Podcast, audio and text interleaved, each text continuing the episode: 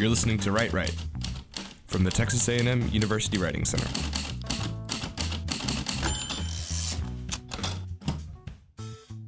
If you pay attention to the English language in enough nerdy detail, you'll start to notice a few places where little holes pop up. Tenses can get weird, so can plurals, and don't even get me started on articles. But there's an interesting hole out there that has been getting a lot of attention recently the English language's need for a third person, singular, gender neutral pronoun.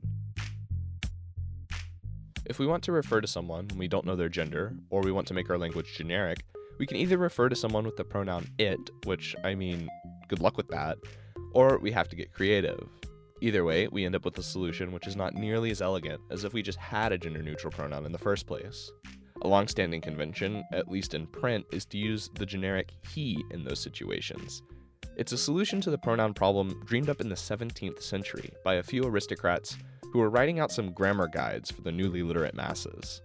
A lot of things that people think of as grammar rules were actually kind of just invented by some of these authors of grammar guides. And those guides were often very explicitly misogynistic. That's Dr. Lal Zimman, a linguist at the University of California, Santa Barbara. So they would say, um, for instance, that you should list men first. You should say men and women rather than women and men because men are the superior gender. It kind of sounds shocking now, but that's pretty much how these things worked in the 17th century. But we are, of course, not in the 17th century anymore, and there are many out there who want to rein in some of our language conventions that put us in sexist territory. In 2015, the American Dialect Society voted singular they as word of the year. It's a solution to that same pronoun problem we were talking about earlier. Instead of the generic he, we can now use they. Like, they need to see a doctor, even if we're only referring to one person. Singular they has roots throughout the history of the English language. There's evidence of the pronoun being used colloquially from hundreds of years ago and into the present moment. And many writers, like Shakespeare, Dickens, and Austen, use the singular form of they. Of course, there are some people who object to this usage. Most commonly, you'll hear that with singular they, there's no way to know who or how many people we're talking about when we use it. It's just too ambiguous. And it's important to remember that pronouns are actually inherently ambiguous. That's how they work.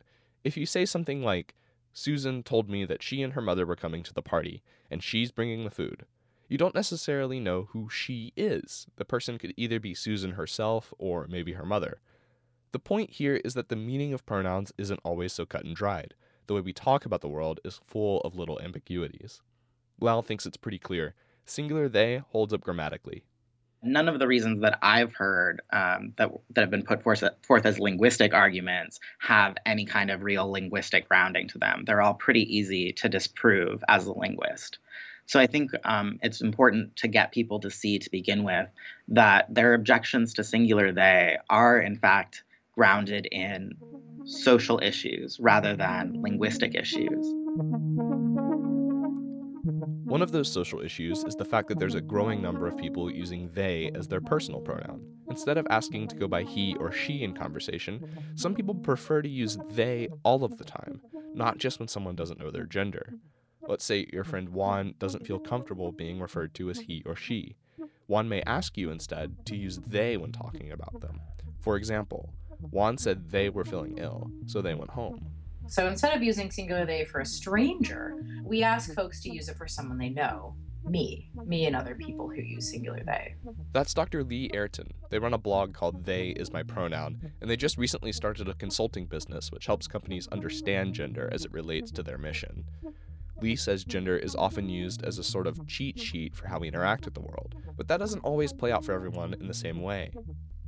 So, the most, I would say, common reason why a person would have they as their preferred gender pronoun is because something about being categorized in an M box, where you would probably use he or him, or an F box, where you would use she or her, something about that doesn't feel right for the person.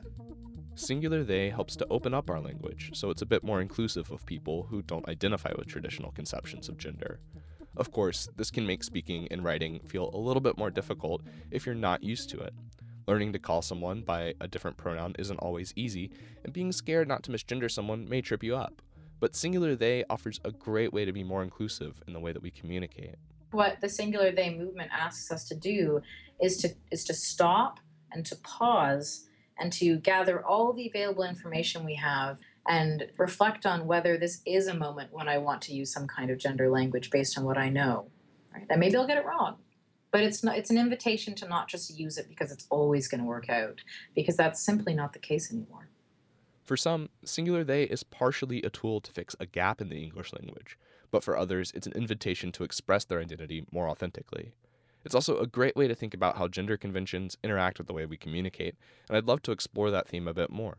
If you have any questions, thoughts, or stories about gendered communication, give us a call on the Write Right hotline. Just leave your name and message, and you could be on the show. Here's the number 218 382 6892.